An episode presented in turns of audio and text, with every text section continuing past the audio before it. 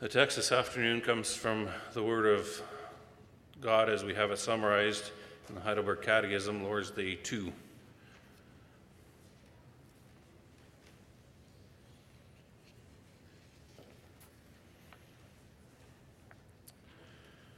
And there we can read question and answer 3. From where do you know your sins and misery? The answer from the law of God. Question four What does God's law require of us? And the answer Christ teaches us this in a summary in Matthew 22. You shall love the Lord your God with all your heart, and with all your soul, and with all your mind. This is the great and first commandment. And a second is like it You shall love your neighbor as yourself. On these two commandments depend all the law and the prophets. Question five Can you can you keep all this perfectly? And the answer, no. I am inclined by nature to hate God and my neighbor.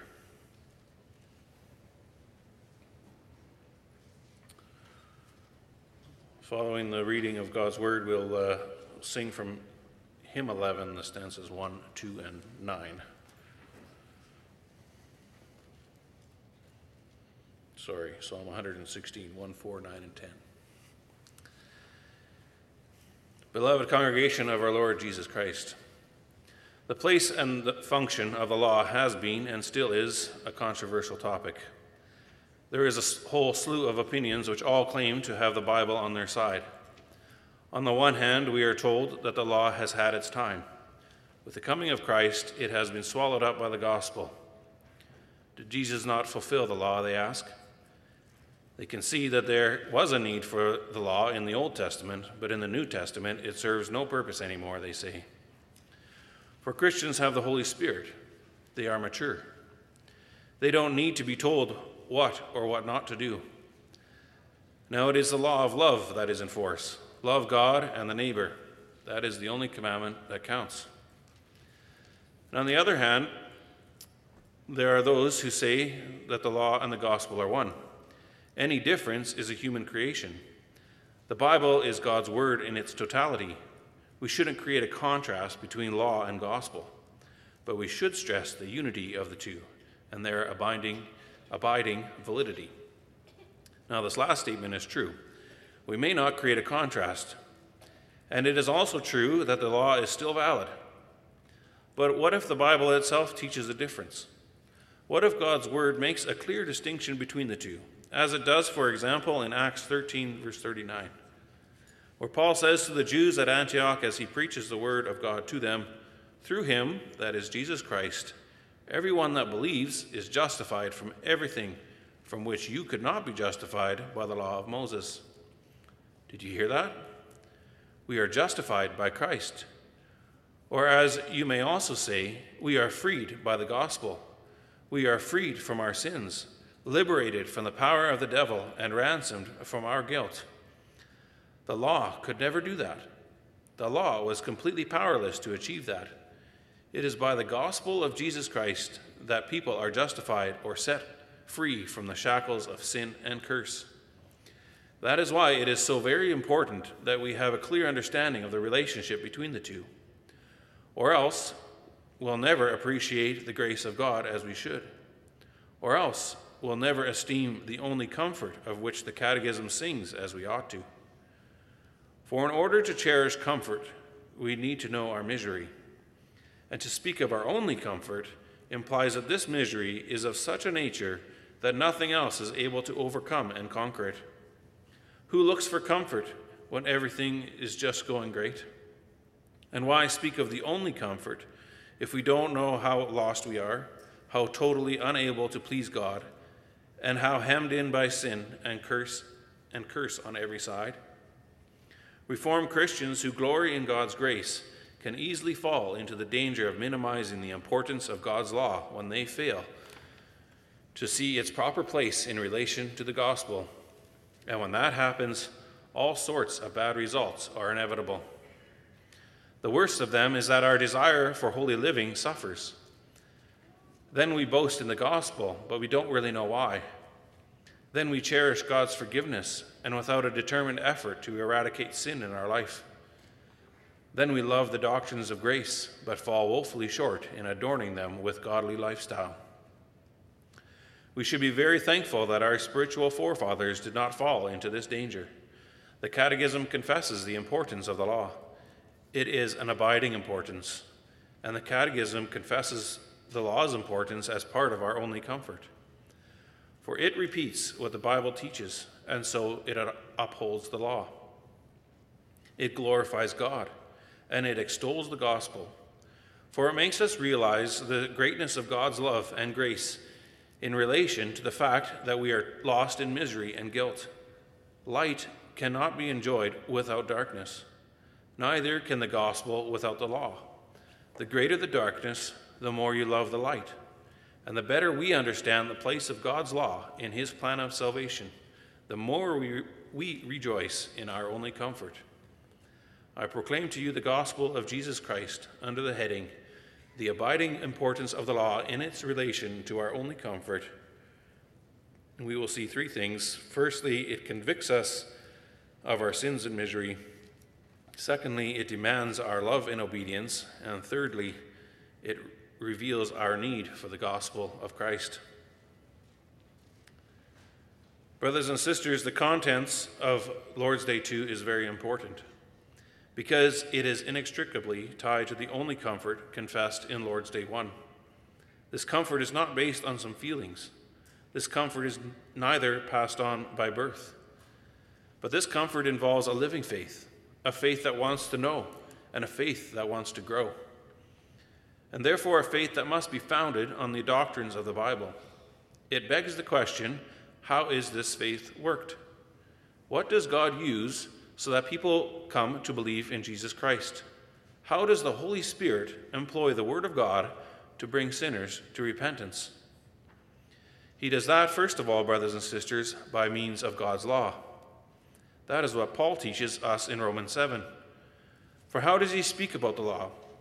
Does he say that the gospel is done away with? Does he downplay its permanent validity and usefulness? No way. Hear him say, I would not have known what sin was except through the law.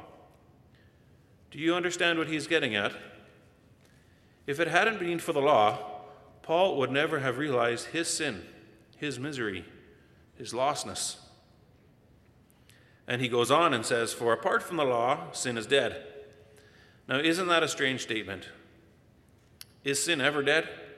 Has it not been around since the fall as a terribly destructive power?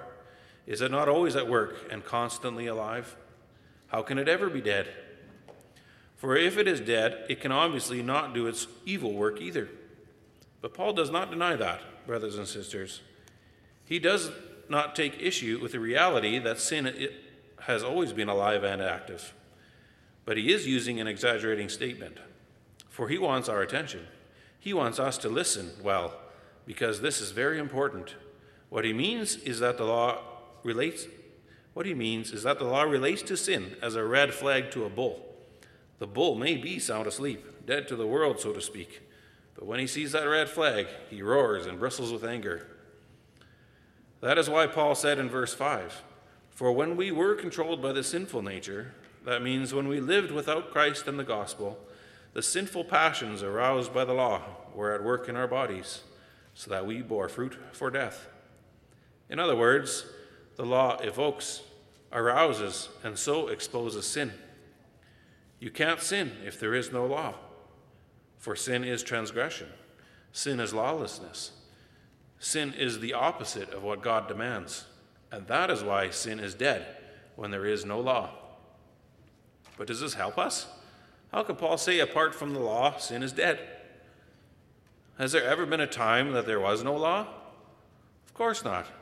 Even before the fall into sin, God's law was in force.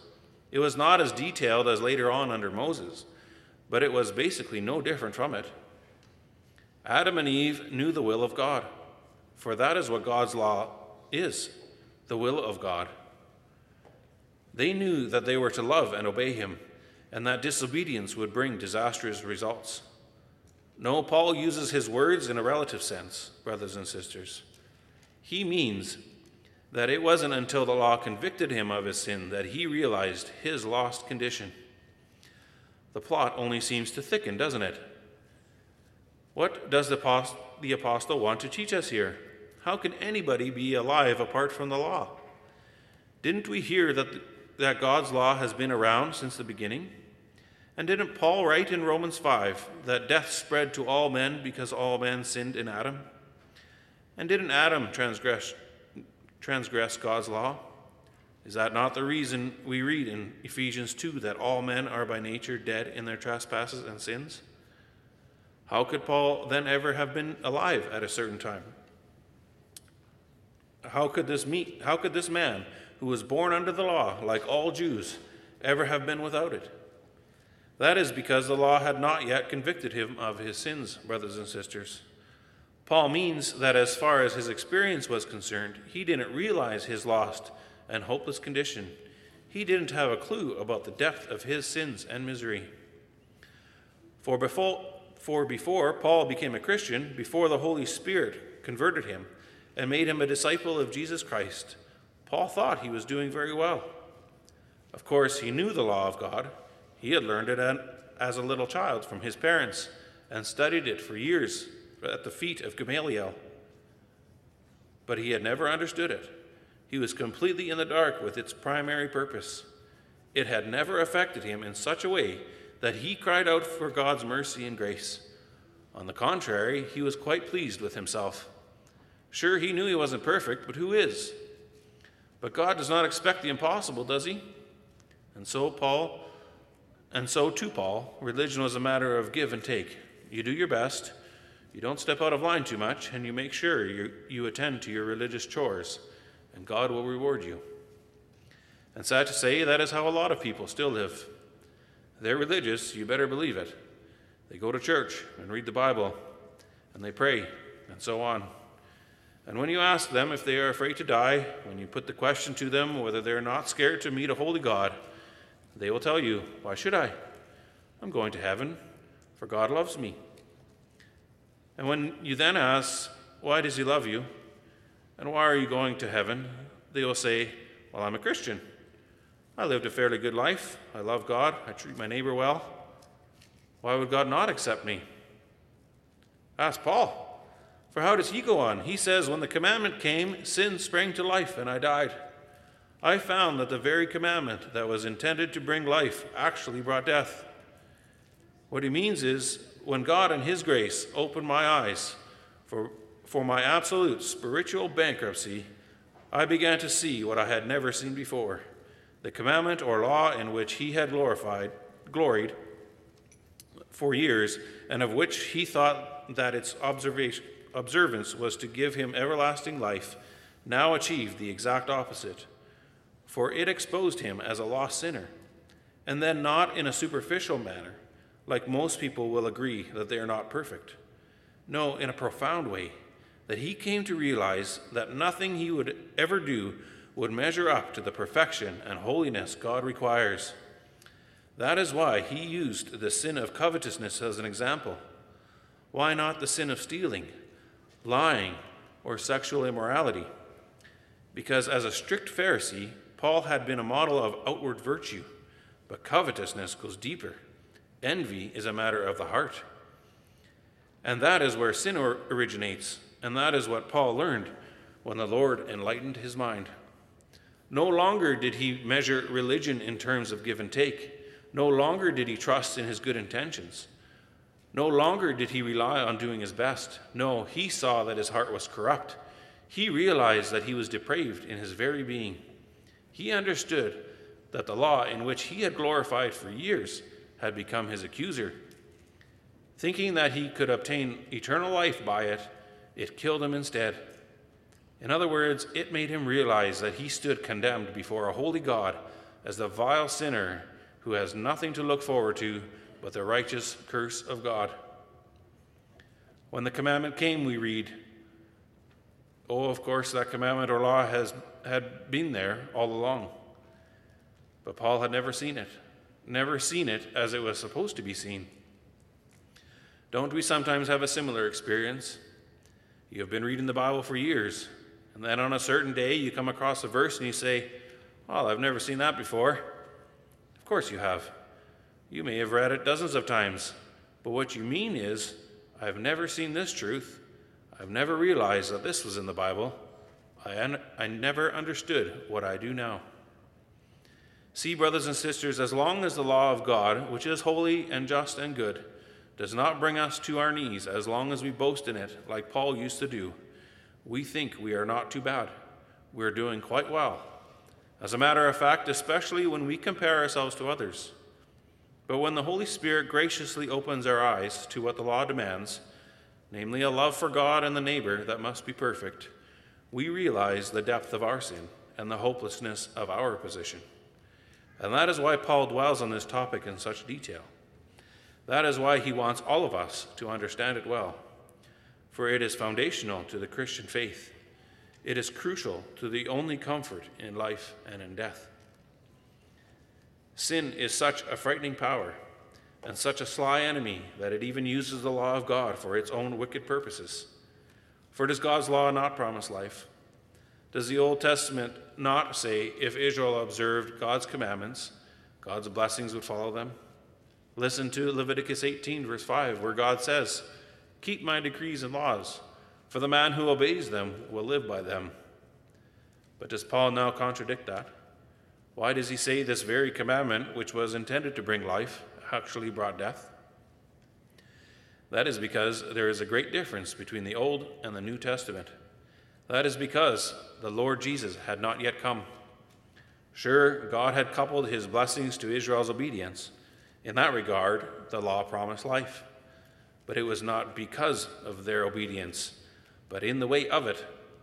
For their obedience remained far from perfect. Yet God promised to be merciful to them because of the coming Messiah.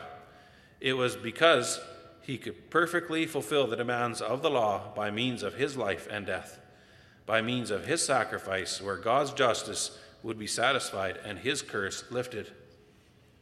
That is why Israel had to believe in the promised Savior, and their faith had to show up in their heartfelt observance of God's law we should be very thankful that our catechism faithfully confesses the truth of Scripture.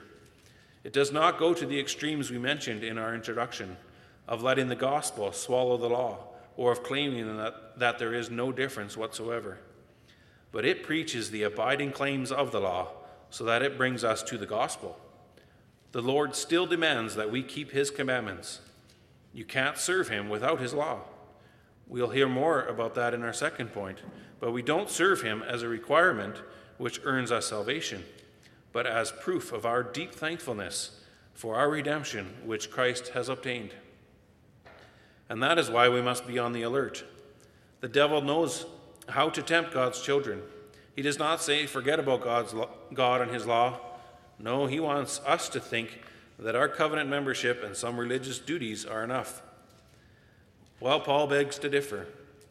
Despite his covenant status and his study of the law and religious fervor, he remains a stranger to Christ until the law until the Lord opened his eyes. Then he looked past the externals and saw himself as he had never seen himself before, as a lost and miserable sinner, deserving of God's curse, completely unable to help himself. The law demands perfection. That is why he cries out, What a wretched man I am! Who will rescue me from this body of death? And that is where he also wants us to arrive, brothers and sisters, not just once, but time and again. For Paul writes about these matters as a Christian, don't forget. He does not say this only needs to occur once and then you may forget about it. No way. We need the preaching of God's law as long as we live. We need to be convicted of our sin. We need to be confronted with our own absolute lost state. For, or else we'll never glory in our only comfort as we should. Or else our love for Christ will never grow. Or else we'll never take God's commandment seriously in a life of thankfulness. Or else we'll never realize that to be and to remain a Christian, we must constantly appeal to the Lord and His grace. For only then will we live for God's glory. And that brings us to our second point.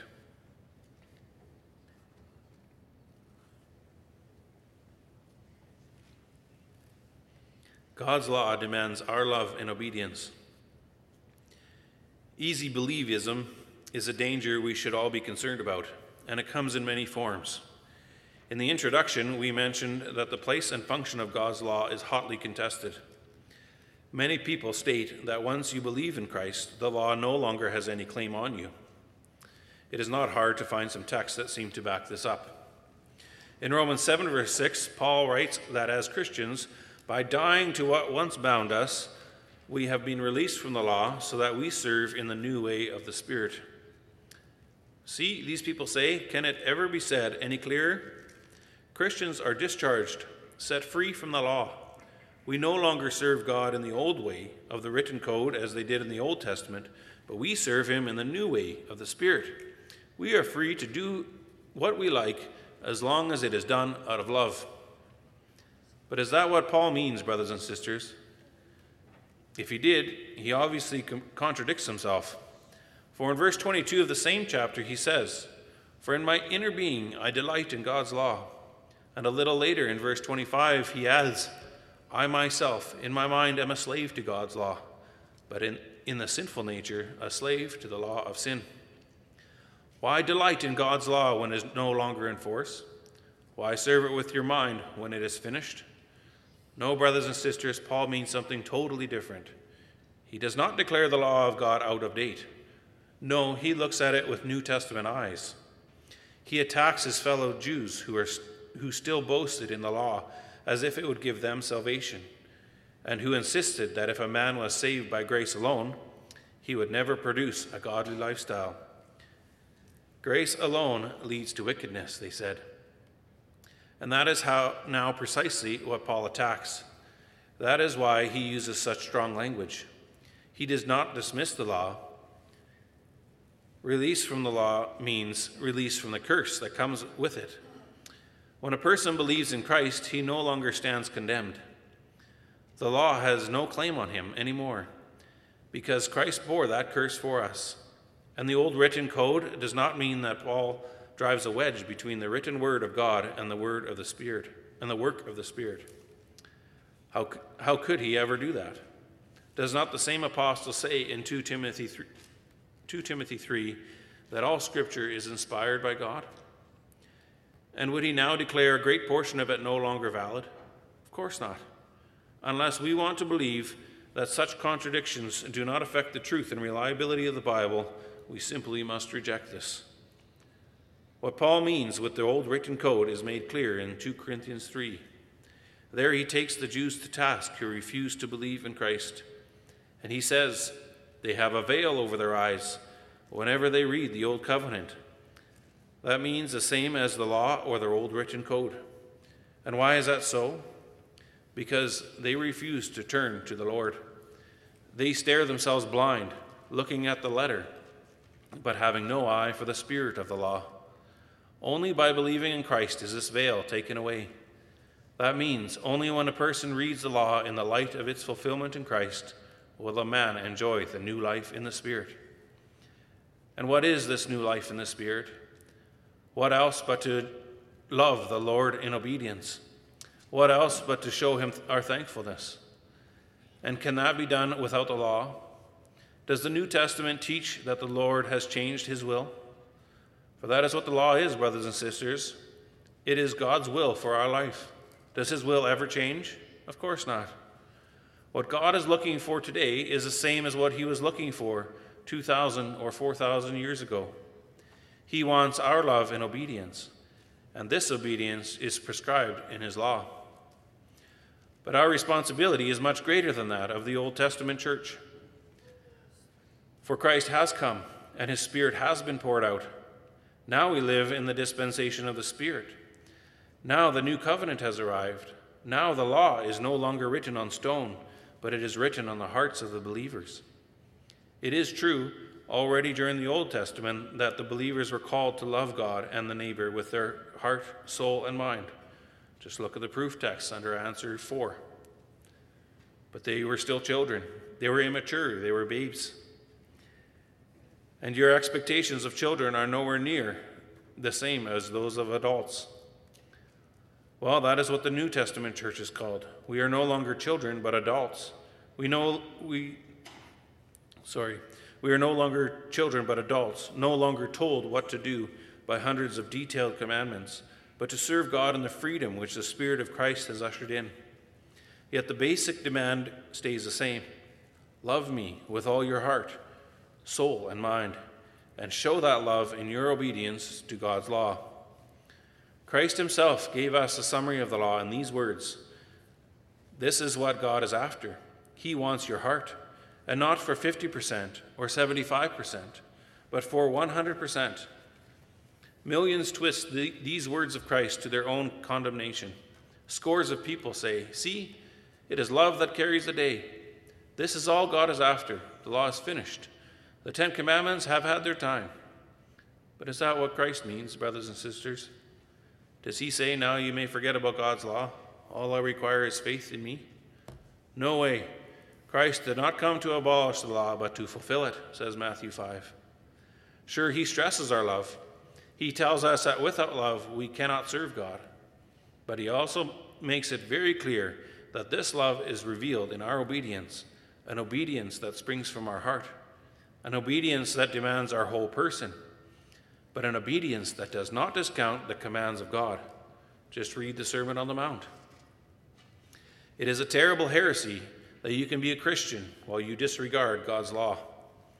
It is shocking when people claim to believe, while they booze and swear and fornicate, that they live a life that it, they live a life that is not much different from the way of millions of unbelievers out, that millions of unbelievers are living, while they soothe their consciences that a man is saved by grace alone.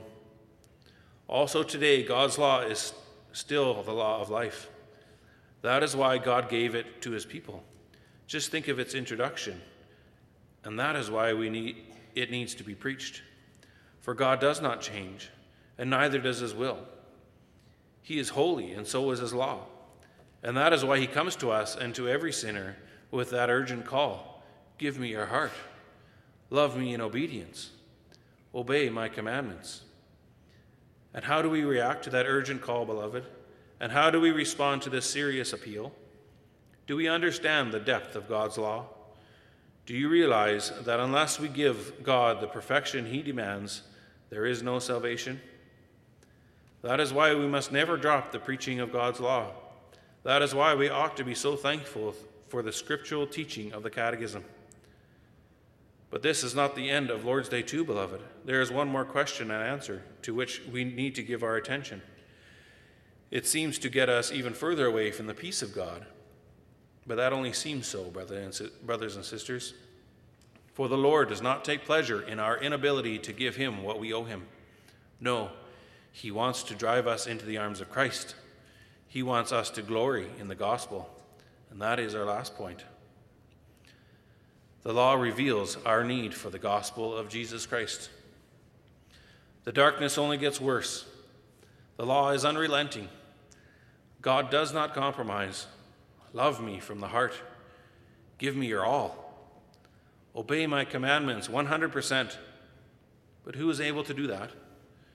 Who can fulfill these commands? Who serves them in perfection? Nobody. All of us are inclined by nature to hate God and our neighbor. But, but does not the Lord know that? Isn't he aware that we stand no chance at all to meet his requirements? Yes, he is aware of that, brothers and sisters, very much aware. And that is why we must not interpret the preaching of God's law as a negative matter. The Lord is not out to torture us. For also the proclamation of the law is part of our only comfort. Also, Lord's Day 2 flows out of Lord's Day 1. And that includes this last question and answer. For it is here that we stand eye to eye with our total inability to meet the claims of God. It is here that we re- realize how deep we have fallen. And it is here that we understand why Jesus Christ has had to come. For listen to the Apostle Paul. See how this truth forced itself upon him. It came to him as a Christian, don't forget, as a man who loves God, but also struggles with his sins. Paul, too, feels so down at times. He wonders whether he'll ever be able to live from the peace which the gospel promises. For when he lets the demand of the law sink into his heart, when he is faced with the holiness of God, when he realizes that nobody will go scot free before the judgment seat of the Almighty. He has nowhere else to turn but, but to Christ. He can turn nowhere else but to the gospel of grace. And again, brothers and sisters, this isn't a one time matter. He does not restrict it to the day of his conversion. But this is a truth that applies to every day, caught between two opposites, involved in a struggle between his old and his new nature, faced with the power of sin and the grace of God. Paul not only calls out, Wretched man that I am, who will rescue me from this body of death? No, he goes on and exclaims triumphantly, Thanks be to God through Jesus Christ our Lord. That is the victory song of faith. That is where Paul finds rest, not in himself, not in his good intentions, but in Jesus Christ, our only Savior. And that is where we must go every time, every time again to Christ and the gospel of grace. Oh, yes, we are Christians, and we love the Lord, but we also remain sinners, and we transgress God's commandments in so many ways. How are we assured of God's love? How do we know that He forgives us? How can we be absolutely certain that we may live in peace with Him? Not by disregarding the law, not by insisting that it is no longer proclaimed. For without the law, there is no need for the gospel. Without knowing our sins and misery, the only comfort in life and death makes no sense. That is why the law needs to be preached as long as we live, for only then will we understand our need for the gospel. We need to be convicted of our sins during our whole life, or else we'll fall into easy believism. We need to be taught that our love for God must be revealed in loving His commandments, or else we are not motivated to live holy lives, and we need to be driven into the arms of Christ, or else we start to trust in ourselves. For Christ fulfilled all the demands of God's law. He loved his God and his neighbor to perfection. He showed that by his obedience, and he did that for us, beloved, he did that for all who trust him. And that is why the curse of the law is gone. And that is why we can live from the only comfort in life and in death also in Lord's day two. Amen.